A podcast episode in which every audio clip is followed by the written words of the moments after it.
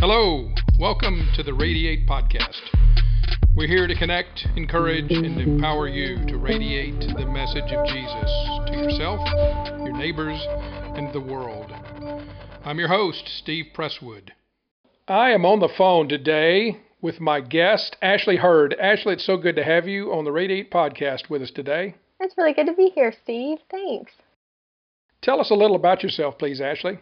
Um, well, I am a senior at Oklahoma State studying agricultural communications. Um, I'm originally from Delaware, and so I moved out to Oklahoma just to do college and kind of get away from home and experience what else the world had for me. And so, yeah, I really love coffee and hammocking, hanging out with pals. So, yeah. Yeah, we have a couple of things in common. Certainly, coffee is one of the ones we could talk about for some time. So you have recently moved back to Delaware. What's it like there right now? Um, it's different than Oklahoma. We don't have open spaces. Everything's pretty close together. It's also cold. It's been snowing off and on.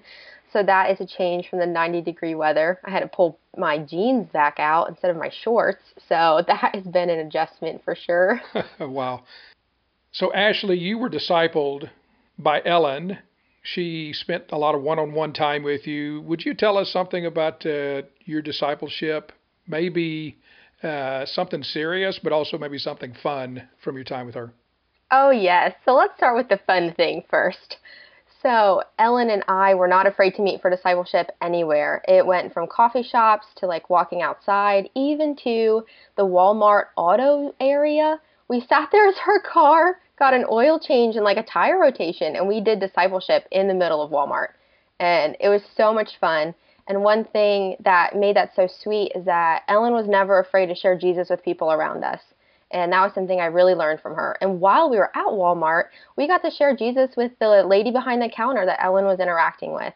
And that was just a lot of fun. And I think she set a really great example, um, just showing me how our Christian walk together in our discipleship wasn't confined to like one specific room or home, that we were able to pull people in with us.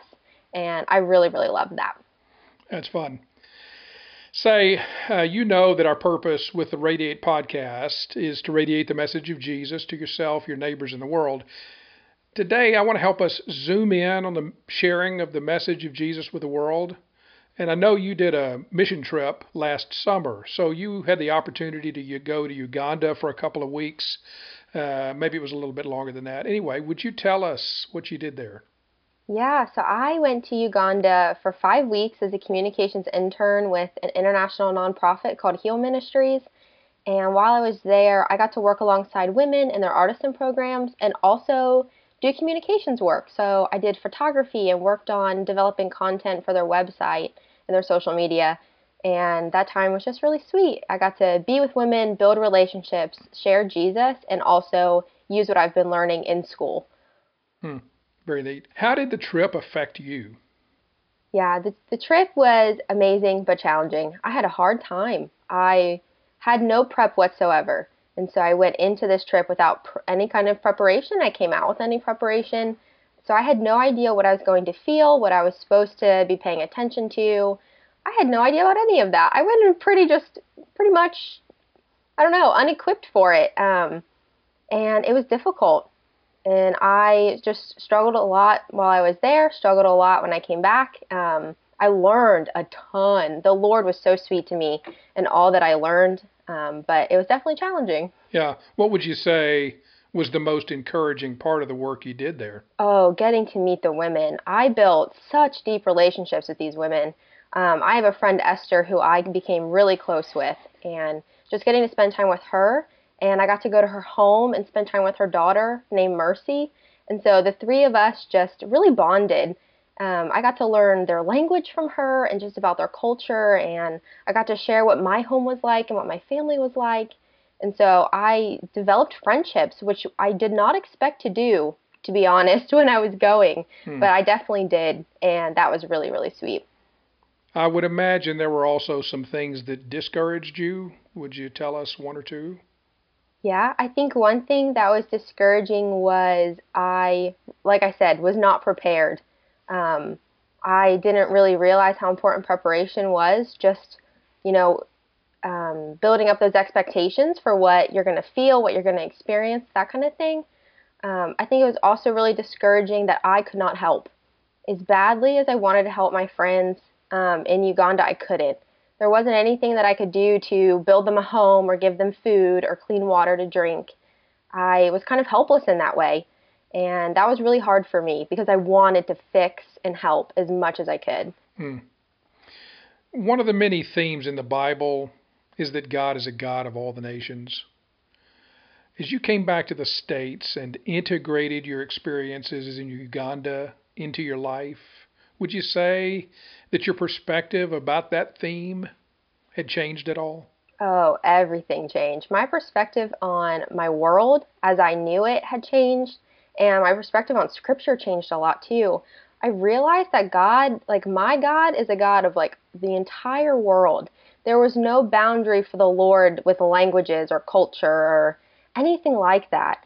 Um, while I was there, I got to worship alongside my friends in Uganda in Lugandan. And so I got to sing with them and worship in a way that was not my language. I had no idea what I was saying, but like I was still able to worship the Lord. And like that was so cool for me. I had never experienced that.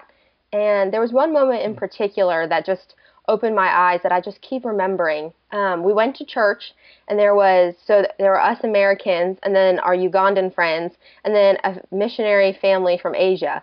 And so as I'm looking around, like that was the first time I think I had ever experienced what just a glimpse of what heaven might be like. To have such a culturally diverse group of people worshiping the same Lord from all different places across the globe, like that for me is just something that I've brought back with me and now that I'm here, I am no longer afraid to interact with people who may not even speak English. Like, that is not a problem. That barrier the Lord tore down. And so I found myself much more willing and able to go share Jesus with others and not to be afraid of any kind of cultural barrier or language barrier. Mm. In what ways do you see the scriptures differently now than before you went to Uganda? I think one thing that has um, really just stuck out to me is that the scriptures are not based in America. You know, the way that I understand it may not exactly be the way that it was intended. Hmm. And that the culture behind the scriptures and like who wrote them and why they wrote them is very, very important for understanding them. And so it has now like forced me like during my quiet times to really dig into like what the culture was, who are these people talking to, what is going on in this time right now, um, and has really helped me to understand the scripture better, I think. Well, that's really a, a neat point you make. Uh, it's very difficult for us to imagine ourselves in other cultures, especially if we've never seen another one. So you had a chance to experience one that was radically different from yours, and you're quite right. The culture and certainly the language of the stuff that occurs in the Bible that we read was different enough that we need to be careful to make sure that we're hearing it uh, from their cultural context. Brilliant. Well, I'm curious if you were talking to a student today who was considering whether or not to go on an overseas mission trip, what would you tell them? Absolutely do it. You should go. Um, I also would encourage you do not go with an organization if they're not willing to prepare you.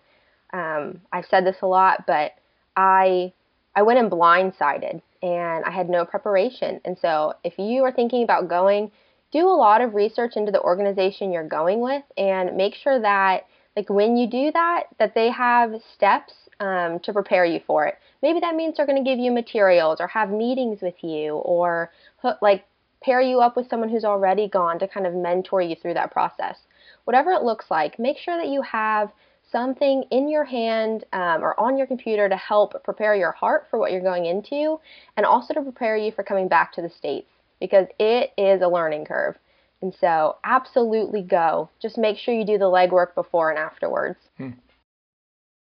It has been really fun to have you on the Radiate podcast with me today, to interview you, to talk with you, and it's really good to see you. We get a chance as we use this service called Squadcast to look at each other while we do the podcast. Uh, so it's a joy for me to be able to see you. Thanks for sharing your thoughts with our listeners today. Thank you so much, Steve. I appreciate it. You bet. Take care. Thanks for tuning in to Radiate. You can continue to listen wherever you get your podcasts. You can also connect to us online at osunavs.org. and on Instagram at OSU Navs. See you next time, and until then, keep radiating the message of Jesus.